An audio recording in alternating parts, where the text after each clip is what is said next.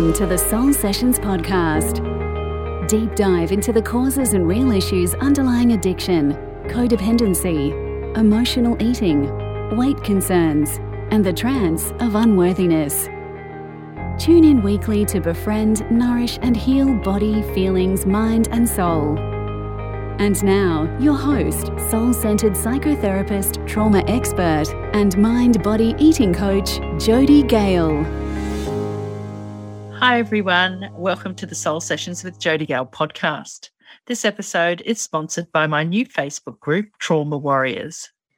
I would like to acknowledge traditional custodians of the land on which my office is based and across which we virtually meet, and pay my respects to their elders past, present, and emerging. I extend that respect to all First Nations, Aboriginal, and Torres Strait Islander peoples listening to this podcast. Today, my guest is Emma Cameron, and we are going to be talking about questions that you might have about psychotherapy or Psychotherapy 101. So, Emma is a UKCP registered integrative art psychotherapist, clinical supervisor, AEDP therapist, and artist who lives and works in the UK. Emma specialises in working online with sensitive, thoughtful women of all ages and sizes. She helps her clients find new, creative ways to make sense of their anxiety and their other emotions, and to work on healing from painful past experiences. Emma is a strong believer in the power of creativity and the imagination as part of positive therapeutic change in online therapy as well as face to face. Welcome, Emma. Hi, Jody. Hi. I'm so looking forward to talking to you today. We've known each other for some time now online, and we were just saying it's nice to finally talk in person.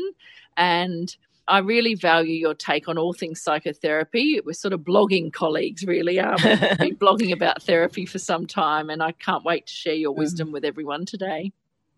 Yeah, I'm excited. Yes. So, would you please share a bit about yourself and what brought you to this work? Yeah, so I'm in my mid to late 50s now, and this psychotherapy is a second career for me. I came to it, been doing it for about 10, 10 years or so. But my first brush with psychotherapy was when, when I was just in my 20s. I was really going through such a hard time and feeling very lost, and it was really painful. Mm. And it was suggested that I see a therapist. And I just remember that first. In fact, I wrote a blog post, I think, didn't I, about you that did. first therapy experience I had. And it's really interesting to me now to look back because I can remember how I felt and what I thought and what I was expecting mm. when I mm. first went to therapy. And I remember going, very anxious, but sort of feeling like this person's going to tell me what's wrong with me. and they're going to tell me what to do. That'll be great. That was what I was expecting.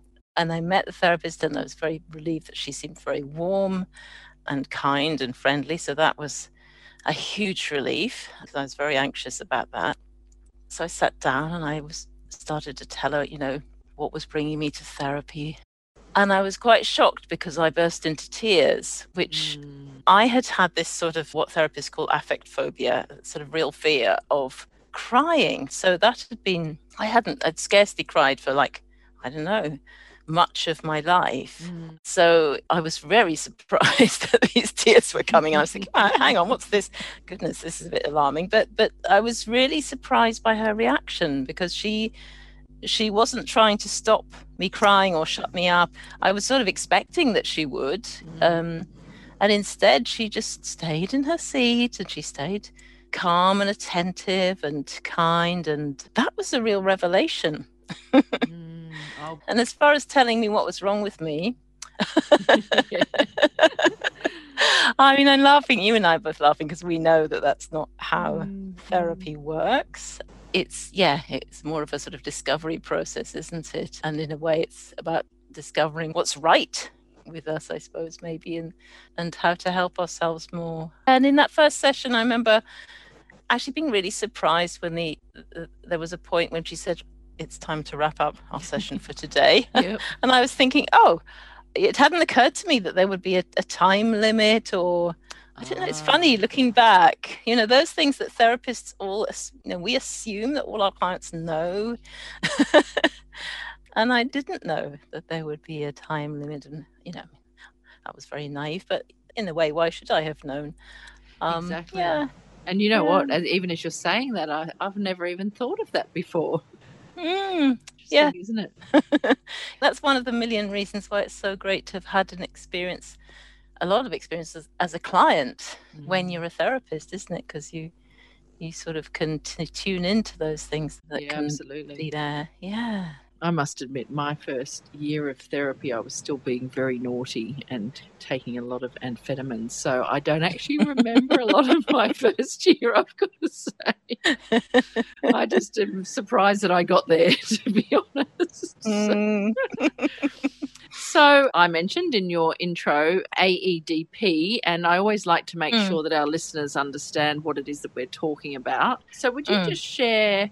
It says that you're an art psychotherapist. I think that's quite um, obvious, but the AEDP, Mm-hmm. can you just explain a little bit about what that is as a modality? yeah. AEDP stands for Accelerated Experiential Dynamic Psychotherapy. It was started more than 20 years ago by Dr. Diana Fosha in New York, and they have been, she and her colleagues have been developing it ever since. And I discovered it about three years ago, and it fitted so well with the way I already was thinking about psychotherapy and the way I already had been been trained, but it sort of added more. So that felt very, very exciting. And I suppose to, hmm, to, to describe what is AEDP, it's a kind of psychotherapy which is very relational.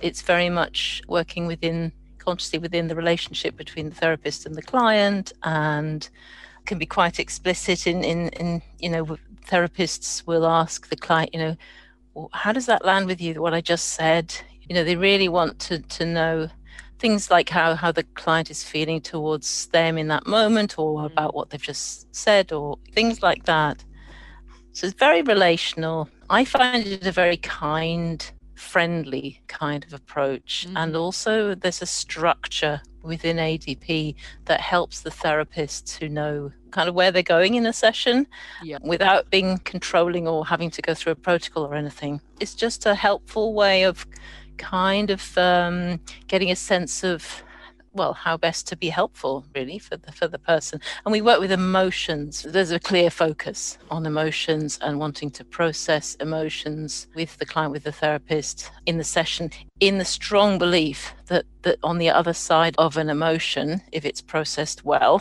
Mm. there's this wonderful sense of sort of clarity and a sense of oh Yeah. I, I'm me. I know who I am. I know, you know, not to say that lasts for the rest of your life constantly, but but you know, in that moment there is that sense, and it can be so wonderful to do that, and to even if a client is bringing something that is a problem that in a way may have no solution, mm. maybe, but just being able to process the feelings in that moment with the therapist can lead to a sense of yeah, it's okay. I kind of know.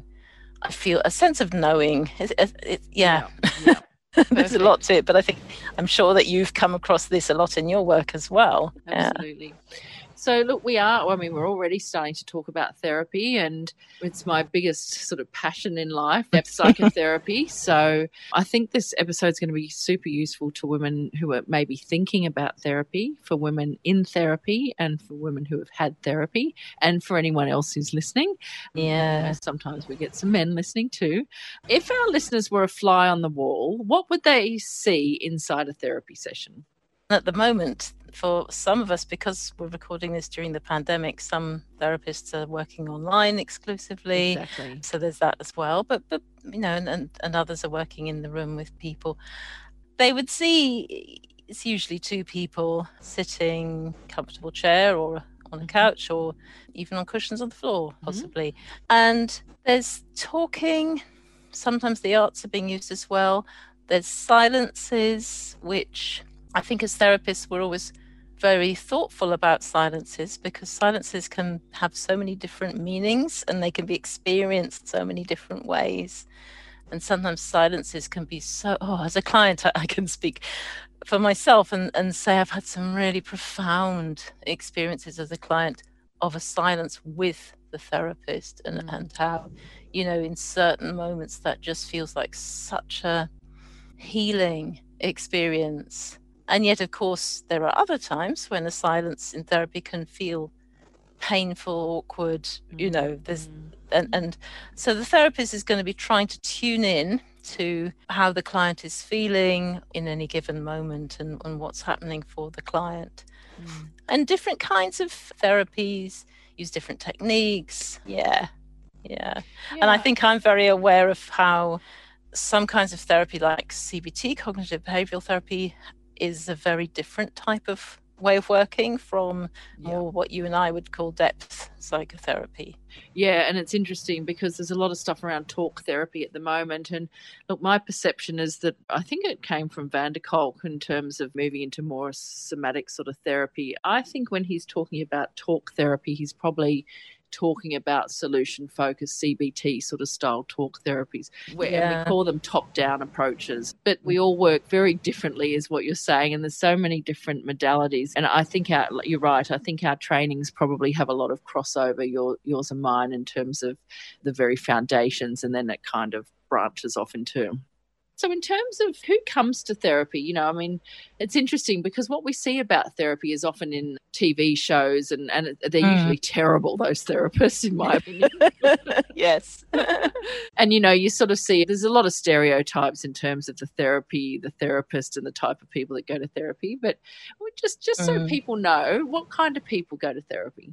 All kinds of people, people of all ages, people who are I mean, often there's some sort of triggering event that happens that, yeah. that makes somebody feel like, oh God, I really need some help here. I'm not sure what to do with these mm. feelings or mm. these behaviors that I don't understand. Sometimes there's a real crisis, but for many people, they're not necessarily at a crisis point, but they're just at a point where they're thinking, hmm, I'm getting a sense that there needs to be more to me than I'm mm. in touch with. Mm. Yeah. And I want to mm, get more in touch with what's going on so I can connect to my feelings better. I think people often have come to therapy because they're having some problems with their feelings. So, whether that's that their feelings are huge and overwhelming, or whether it's that their feelings kind of seem a bit numb and cut off, and all they're aware of is either depression or anxiety. Yeah. Um, neither of which is is about sort of being able to be good with your feelings. Too many feelings or too few feelings can bring someone to therapy. I really love that answer because being in a lot of online therapist groups you often see people say that therapists diagnose and it's about and there's a lot of therapies that are very medical model aligned. And in australia we've got the medicare system and you would typically go to the doctor and get a referral and it's you've typically been diagnosed with a psychiatric illness, you've got anxiety, depression, or whatever else that they've sort mm. of diagnosed you with. My experience of therapy is that we work with all those issues, but you, you also do get, for me, that might be the trigger, like you said, but underneath that, someone is always questioning who am I, separate from my past and separate from who I've been told I am and separate from this symptom, actually. And it feels to me a lot more creative in the way mm. that we mm. view it, I think. And and some people come to therapy to be more creative or because they've got spiritual concerns and so i really loved the way that you answered that that's so true that people coming to find more meaning as well as to feel less anxious less depressed whatever it is absolutely okay so how does therapy work from our perspective? yeah. Jody, that's a huge question. How does therapy work? The kind of therapy that you and I talk about, which is more depth psychotherapy, has an awareness of the importance of attachment. And when I say attachment, I'm talking about when we're born, say, mm-hmm, and we're mm-hmm. just babies, we have all these emotions, all these feelings, and just as we do now, but we can manage them better now. But when we're babies, the feelings can feel very intense, full on. And we need caregivers to help us to manage our feelings as well as to help us, you know, feed us and care for us and give us shelter and clothing and all the rest. We need help with our feelings. Now, what can happen is that the, the caregivers who may be very, very loving or that they may not, but they may be, mm. might have themselves problems with tolerating Mm. some of their own feelings. And I know this was the case in my growing up that my, both my parents had a really powerful trauma history of their own Mm. and it left them because they were quite young when I was born. That it left them with difficulty in connecting to certain feelings of their own, and difficulty in tolerating it in children and in babies and in their own child. So when the baby tunes into the fact that the parent isn't going to tolerate a certain feeling, the baby adapts very cleverly, Yeah. adapts and sort of learns to hide that feeling or suppress it or make it something else. Um, the feeling doesn't trouble is that doesn't really in- a way that doesn't work because they're still left with a sort of unprocessed feeling but Mm. it does work in terms of keeping the caregiver reasonably attached now that can be called insecure attachment but it's Mm. it's a kind of attachment that but it means that parts of ourselves have to be sort of hidden away or or not dealt with so in therapy when we're older many therapists would say we need to be within an attachment relationship, a new one, in which the therapist is able to not just tolerate, but, you know, to help us, to actively help us with our feelings, our emotions, so that we get that sort of work that maybe should have been done ideally when we were little, but we get help with it when we're older. And it has to happen in a relationship. This problem with managing feelings is a problem as a baby when your brain is growing, your body is growing and it's a problem within a relationship context. So when in psychotherapy we try and use that, use the, a relational context to help the person with their feelings to become more adept at tolerating, processing, managing, and accepting and using productively our feelings. Mm. If that makes any sense. yes, it does. It does. Well said to a very complex answer. You know, when you think about how long we journey through therapy, it's that and it's so much more complex than that, isn't it? yes. If only you could talk about every way that therapy worked, yeah. I think we'd be here for a long time. Absolutely. Yes. There's so many strands to how therapy works. there is. Yeah. And actually, as you're talking, what it reminds me of is the mother and the baby. And I'm just thinking about, you know, when you first get a new client, and I was saying to one of my supervisees today, you're three hours old to each other. It's your third session. You've only known each other for three. It's like the mother and the baby at like three hours old. you know, Mm. you're learning about each other and learning to trust and learning to sort of feel into what's sort of happening. So that's why it's called developmental psychotherapy or developmental psychology because you're developing this little sense of self throughout this sort of journey, aren't we? So Yeah, and I love that you used the word trust there because that's so key that we need to be in a trusting relationship or trusting enough relationship to really be able to open up and bring up all the most difficult feelings. And I keep we- talking about feelings, and that's because I think we don't always realize, but our emotions are a, are a compass. They sort of they give us information Mm. about which what to approach, what to avoid, what's if we can tune into our core emotions well enough. And there's yes, there's some complexity there, but emotions tell us important stuff. Yeah, absolutely. So, how often do people go to therapy and how long does it take? Typically, someone will go to therapy once a week. And, you know, that's often thought to be a, a, a good frequency to get a relationship going and to keep it going. That, so typically it would be once a week. And for how long? Well, that's a great question. It, I mean, the answer is always it depends. And you can get a lot done in therapy in in six months. You can get even more done in two years. Um, and some people will be in, in, therapy for, for 10 or more years. You know, it's Mhm. it really depends on lots of things. And it, it also depends on what does the person want in what for, for themselves, you know, what are they hoping for help with? And what level of change are they wanting? And I think, you know, when you talk about 10 years, it just, uh, if there's anyone out there, oh, actually, we're going to talk about therapists later. So we'll, we'll, later. we'll come back to it. I forgot. I was getting ahead of myself. So this follows on well from how often and for how long. Even amongst therapists, there's some concern about typically this, these are people who are not trained in psychotherapy, but they're working as Mm. counsellors or clinical social workers, psychologists.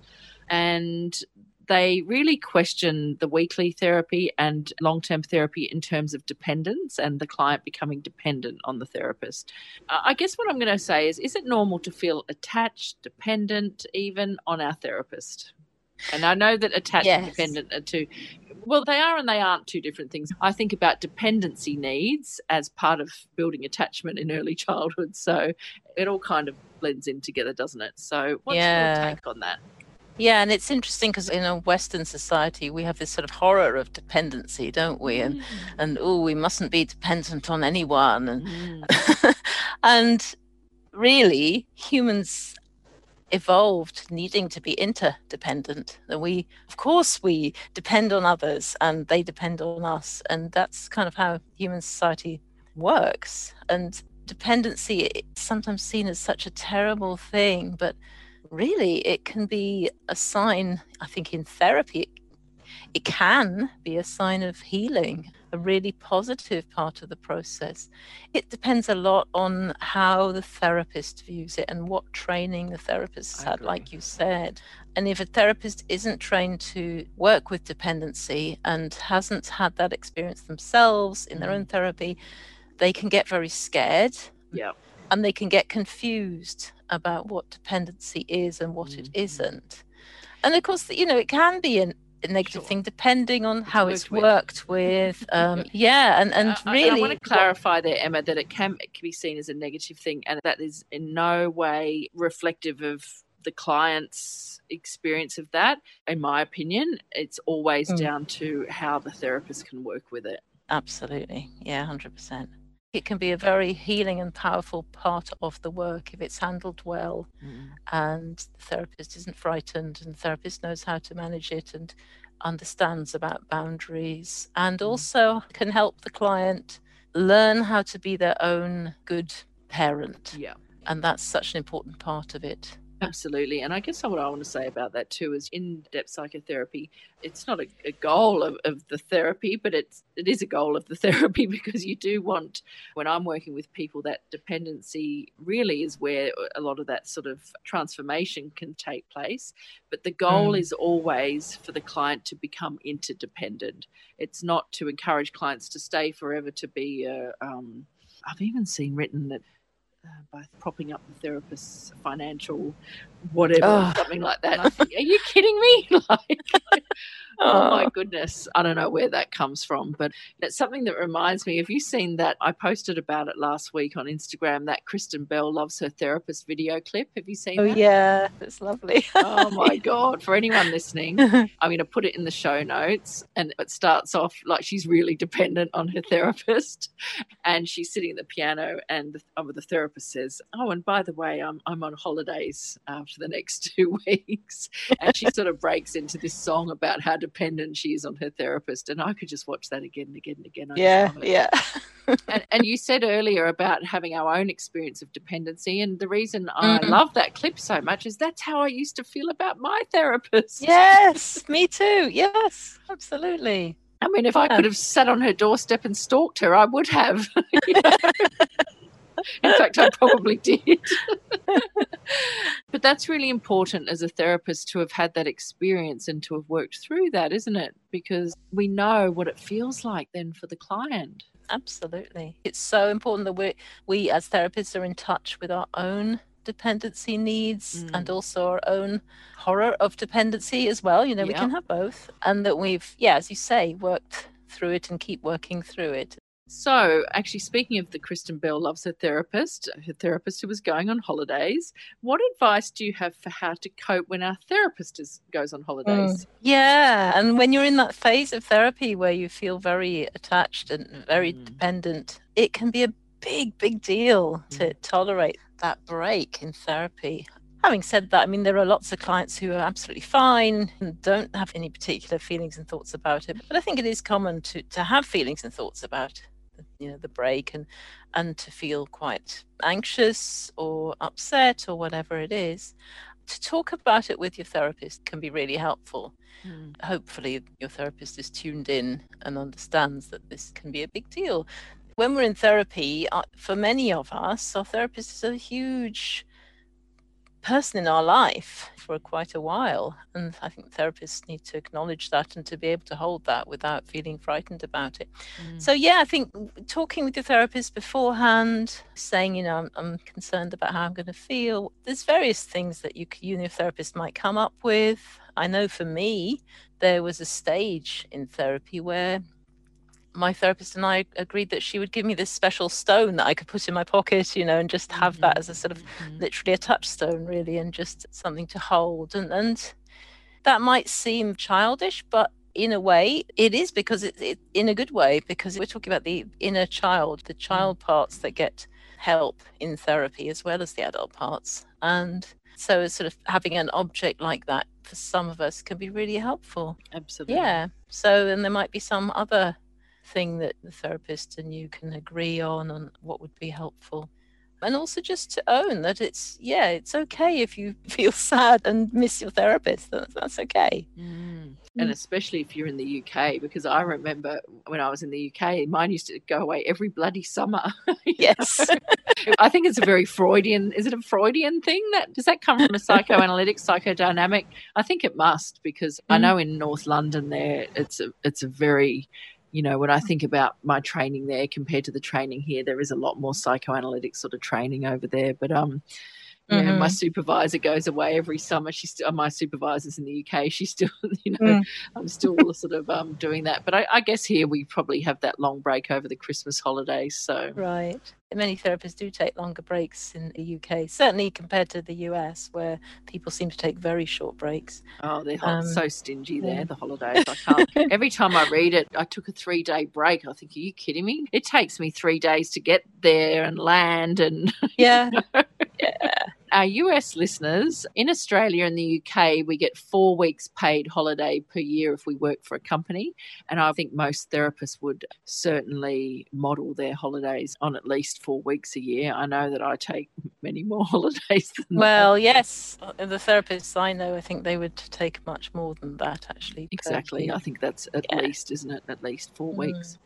So you talked about talking to your therapist about the yeah i think that's really important to that it's okay to come and say and look i think the opposite is true too. Some people can get very eh, into their defenses and become very independent again in holidays too. And yeah I, I, remember doing a bit of a fuck you to my therapist when she went on holidays. I used to think oh fuck you you don't care about me. You've gone off back to south africa. Well i'll just go and do blah you know secretly thinking i really miss you. Yes. And to work through that with a therapist, I think you've raised a really um, good point there that it's okay to do that. Oh, yeah. I think it's so important to, if we possibly can, to be as honest as we can be about how we feel. And that can be positive and negative. You know, and on the positive side, an example would be if you, you know, the therapist might say something and then the client could say, Oh, when you said that word, whatever that word mm. was, mm. I noticed a strong feeling coming up in me. Mm. And then that can sort of be really helpful feedback because then the therapist can know, oh, okay, let's dive into that strong feeling. Let's hear more about that. And, mm. and then negative feedback is so important as well because therapists do get it wrong all the time. You know, oh, we miss absolutely. something, we forget you forget somebody's brother's name or you mix them up momentarily you think that it was their uncle that died or you forget a session or you know i mean hopefully these things don't happen too often but uh, they bring up a lot of shame i think in therapists when when oh, we, we do make a mistake and of course we make mistakes and clients can feel very hurt and angry understandably. And this isn't actually necessarily a bad thing. Obviously, we don't try to make mistakes, we try and avoid them. But mm. when we've made a mistake, it's very important for the client to let us know how something affected them. And it might just be a misunderstanding, or it might be something more than that. But what we call in therapy, we call this rupture and repair, if it yeah. can be repaired. And yeah. it's really interesting because rupture uh, that is then repaired in relationship, so a, a problem between the two of you that then gets talked about and worked through, is not just sort of fixing a negative thing, but it's actually a really positive thing. It's actually building new sort of neurological capacity in, in both people i think and growing something grow it can grow the connection between the two of you and it can grow the client's capacity to express their feelings and to tolerate and to know that they can say something that can cause the other person to feel something negative, but that, that it can be okay. The therapist hopefully doesn't collapse or doesn't mm. retaliate, mm. which is and that's happened. so valuable. Yeah, because that's often what's happened in their early life, isn't it? Exactly. And I think this is really important because I know a lot of therapists listen to this podcast too. And I think you're right. It's and actually, if you do raise something and you feel that the therapist is defensive or whatever, what advice would you give to clients where that's, I mean, uh, to me, that is always about the therapist. I mean, it is about the client, of course, but it is not about the client. It's mm. the therapist's job to, this is why, and we're going to come on to this later, why therapists really should have their own therapy because I think a lot of clients can end up wounded by therapists who aren't trained well enough or who haven't done mm. deep enough work themselves. I so agree. Therapy can cause harm, and sadly, therapists do need to really work on how to manage their own defensive reactions and, mm. and all the rest of it. Yeah it's interesting you say that. I was actually going to share an example um, about little things that can set things off, uh, like in terms of transference and whatever. Mm-hmm. Therapist. I remember leaving my therapist one day, one here in Sydney, and she had a pile of books outside her office that she was giving away. And the very book on the top of the pile was my favorite book. And I just felt oh. such a negative. I just felt like you don't even like the same books that I like. and I, I, was so offended that she was giving this bloody book away. You know? That's really, a great example. Yeah. Oh no! And then I obviously took it back the next session, but I took the book. Even though I had it, I thought, well, I'm going to have two copies. um, but you know, just yeah. little things like that. I mean, I was so deeply. I, I, just thought, you just don't get me. Like, otherwise, why would you mm. be putting that book out? Yeah, and there, and there's so much sort of room for rich, um, productive work around that. If if you can work through something like that with a therapist. And, Absolutely. Yeah. Absolutely. So there was a post in a Facebook group the other day saying, "What do you say when the client says I love you?" And I know that you've written a blog about this, so that's why I'm asking. Does our therapist really care? Because I, I, know I remember when I first went to therapy, I was just coming out of the London rave scene, and a lot of my friends said she's only nice to you because you pay her. And because I was coming off drugs and I wasn't hanging out with them anymore, and people say all this kind of stuff all the time to people. And I got, you know, to wondering like, does she care and does she love us? Yes.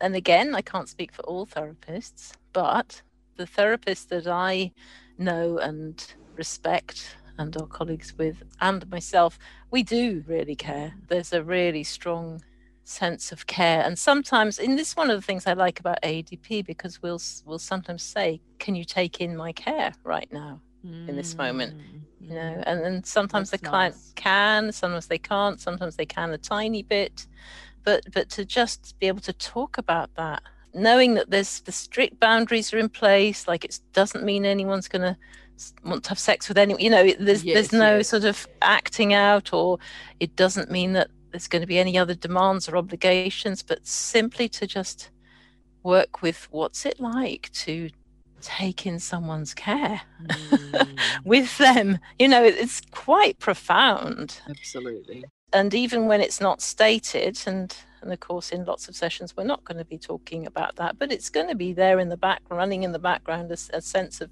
of caring, I think, for our clients. Mm. And so many times I've heard therapists use the word love about mm. their client. You know, mm. they'll say, oh, this someone that I, I, I really love him, her, mm. them. I know for myself, I always felt loved and accepted and cared for. And and when I say always, you know, there were times where I felt missed and angry and all those sort of things too. But the overarching, you know, my whole experience of that first, my first therapy experience, and um, and in several other therapies since then, just feeling, yeah, just that altruistic deep care. You're right. I think the word is care. That deep care and love. Just how that in itself was was what was internalized, and, and I could then start to care about myself in in, Yeah. in some way.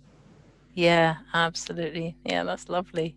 And I too have had an, ex- you know, well, two two therapists, and Mm. both of whom I felt I felt loved by. Uh, Not Mm. not all the time, but I felt it sometimes, and Mhm. and and just actually being able to take that in is is quite challenging. I think sometimes. And- Absolutely.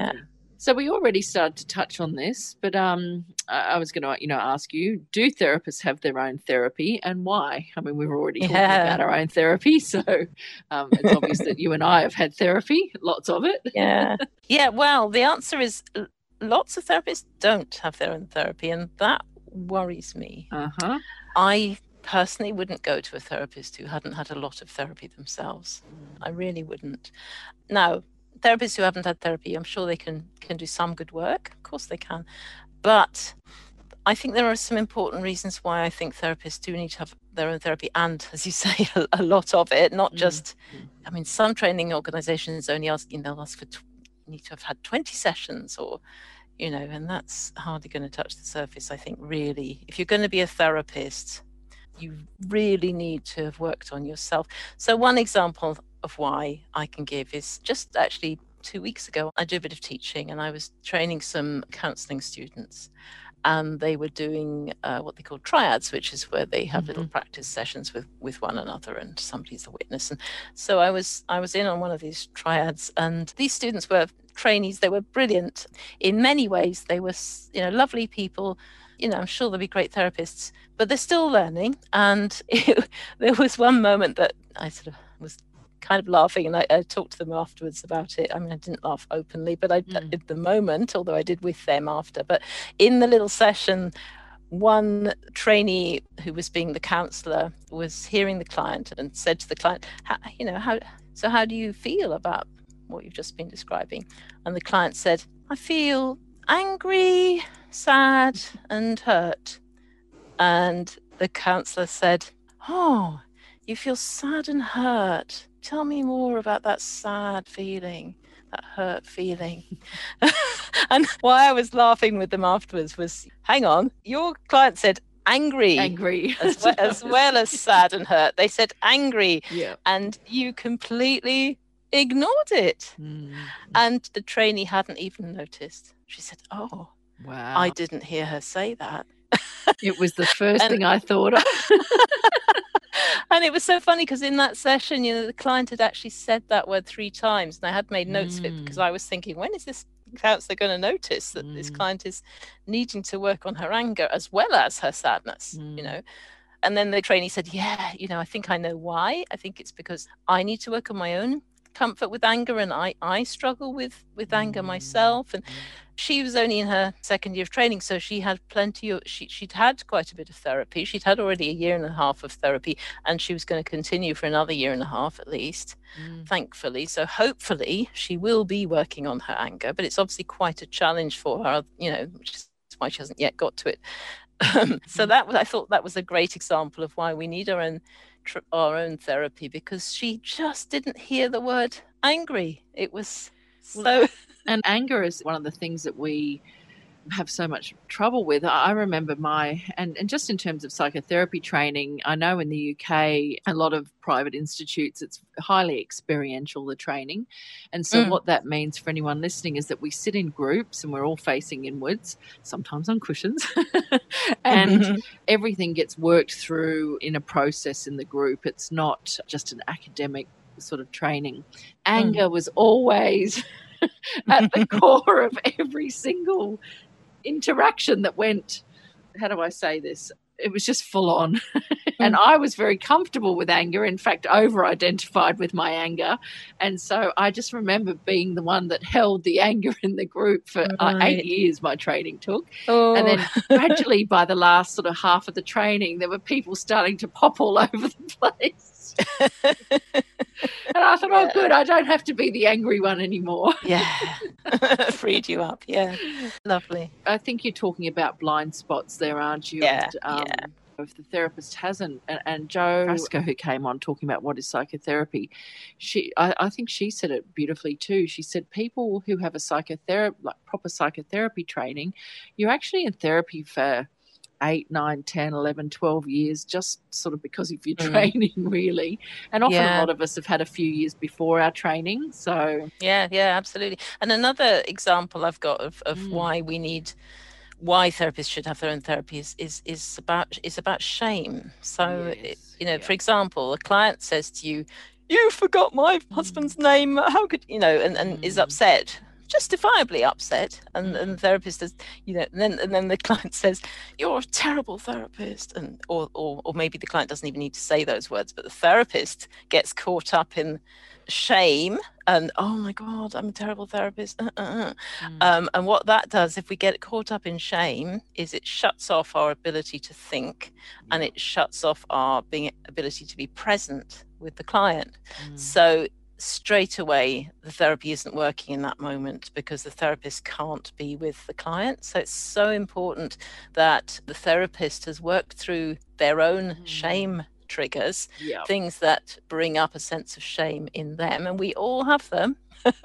we all have things that make us feel this sort of hot shame but we need to work through those in therapy so that when a client presses our shame button or crumple Mm. button as somebody once said put it that we don't get derailed and unable to think and be present but instead we're able to to feel it go oh okay i'm yes i'm feeling a bit of shame right now but Mm. and be present with the client and you know, tell me more about what it's like for you that i'm i've got that thing wrong um Absolutely. yeah Absolutely. And knowing, you know, what's mine and what's yours, and especially because I work with people with, um, you know, quite severe eating disorders sometimes. I remember back when I was an early therapist, like maybe two or three years into, eh, like back in those days, you'd you'd do your training, you'd be in, like we did a foundation year, and then year one, you could take like one client, year two, you take two or three clients. So I was probably in that year two. Mm, I remember um, always getting to the tube station. I was in London at the time and buying tiny tots, those little jelly tots or whatever they're called, and Yeah. chewy, chewy, chewy, chewy, like eating these jelly tots on the on the tube on the way home. And it Mm. wasn't until I think my supervisor said had asked me what happens after the session. I said, "Oh, she's my last client, and I always buy jelly tots for the train on the way home." and there was something in that around the neediness and the feeding and the it was almost like um you know how babies suck on those rubber things like that. And so without sort of having your own therapy and, and, and supervision we're talking about here as well i would never have kind of realized that i was even doing that and becoming aware of my own need to soothe myself after the Mm. session and all that kind of, so i'm kind of talking more about supervision but yeah it- it, all kind of sort of weaves in doesn't it? But it's it's just- well yes. And i think supervision is also very important for therapists. And and i know that in some countries um, i believe in the states many therapists don't continue to get supervision once they're fully trained once they're licensed. Yes. Whereas here in the uk i think one of the good things here is that it's expected that Mm. therapists will have regular supervision. I mean i have supervision week you're weekly Weekly, sometimes aren't you yeah. And that's very normal. So others Mm. have it twi- you know twice a month or maybe once a month. But you know regular supervision is really important i think to keep therapists on track and yeah Yeah, it's not um, mandatory in the state, and look, it's not mandatory in the UK and Australia either. But because we're self psychotherapy is self regulating, which means we can choose to join the UKCP or PACFA in Australia. People who are registered with, with those organisations, like I know for Australia, it's ten supervisions a year, and once you get to four hundred client hours, you then up it accordingly. But I think the requirement's a little bit higher in the UK, but. I just think, you know, both of these things, therapy and supervision, are so important. So, Mm, yeah and and and if you're a client, it's perfectly acceptable to ask when you're interviewing therapists, and I say interviewing because I think when people go for therapy, that I remember being terrified of the. I had no idea that I was allowed to not like the therapist or think that she Mm. was right or wrong for me. And what I say to people on the first session is, you know, this is really an opportunity for you to see if I am the right therapist for you, not the other way around. yeah yeah You know, absolutely. and um, to really to, to really go and, and and you can ask have you had your own therapy because you're right i would not see a therapist who hadn't had their own therapy yeah and and hopefully they will you know they it won't be a case of yes i have i've had 20 sessions.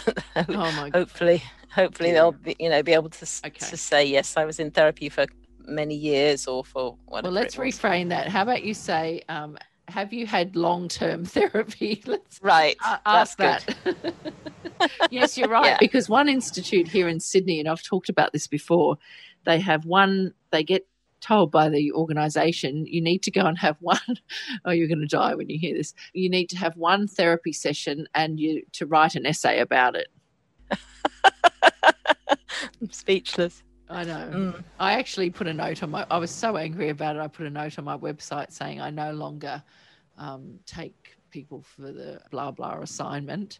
Um, Right. This is not. This is not psychotherapy. Um, yes therefore, I'm not.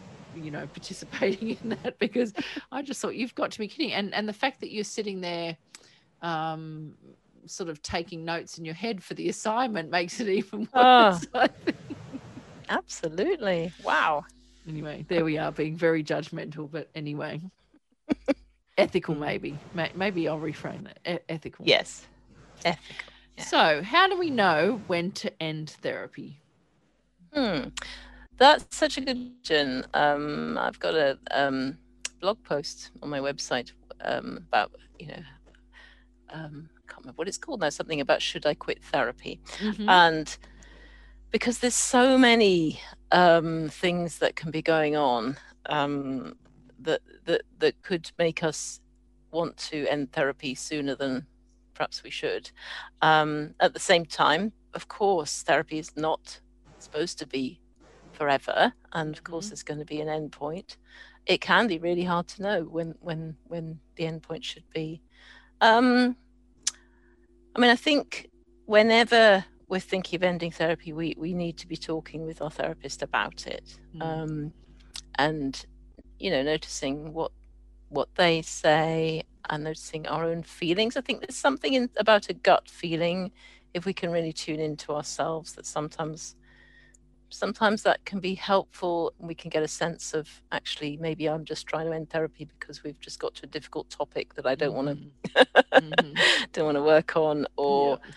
it might be to do with some sort of projection that a client can have onto the therapist, which means they start seeing the therapist as someone from their past. That can happen as well.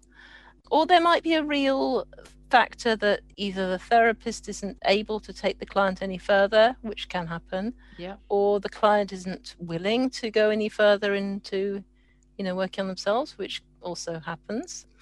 So there could be lots of factors. Mm. Yeah, it's Yeah, it can be hard to know.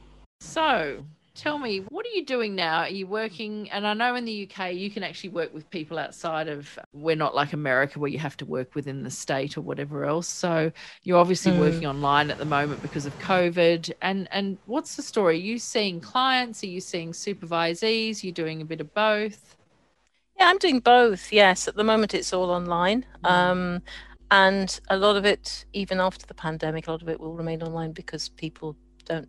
Many of my clients and supervisees don't live near me anyway. Uh-huh. Um, and yes, some of them are um, outside of the UK, around the world, and Mhm. uh, Mhm. yeah. So, and as you say, I, I I don't work with people in North America because of they have you know certain Mm. licensing rules, but most of the rest of the world, I can work with people from there. Yeah, And so, where do people find you, Emma? They can go to my website, which is emmacameron.com. So quite simple, just www.emmacameron.com. Great. And um, I'll be honest with everyone, all the questions that I um, found today for Emma had come from all of her wonderful blogs on her website. So um, each one of those questions is, is in, in a separate blog, I think. So I will obviously link to that in the show notes and I just love your blogs. They're just so informative and I think for ther- I think therapists could learn a lot by reading your website too which um, I notice on Twitter you've got quite a following of therapists and stuff and it's not surprising because you're um, you know you're authentic and deep and you know, you've hmm. obviously done your own work. so. Yeah, thanks, Jodie. Well, I mean, and you were instrumental in, in inspiring me to start blogging in the first place back in the day because you were doing it first. Yeah. Yeah, Yeah. we've written a lot of things together, haven't we? So, Yeah, okay. So, thank you so much for coming. my pleasure. Yeah, I'll see you online. See you then. Bye bye. For the show notes, go to thesoulcentre.online forward slash soul sessions 42 psychotherapy 101. Thanks for listening. Bye for now. Thank you for listening to the Soul Sessions podcast. Loved this episode? Head over to iTunes to subscribe, rate, and leave a review. It's very much appreciated. Thank you. To learn more about how you can befriend your body, feelings, mind, and soul, get Jodie's free 65 page ebook at thesoulcentre.online. Until next time.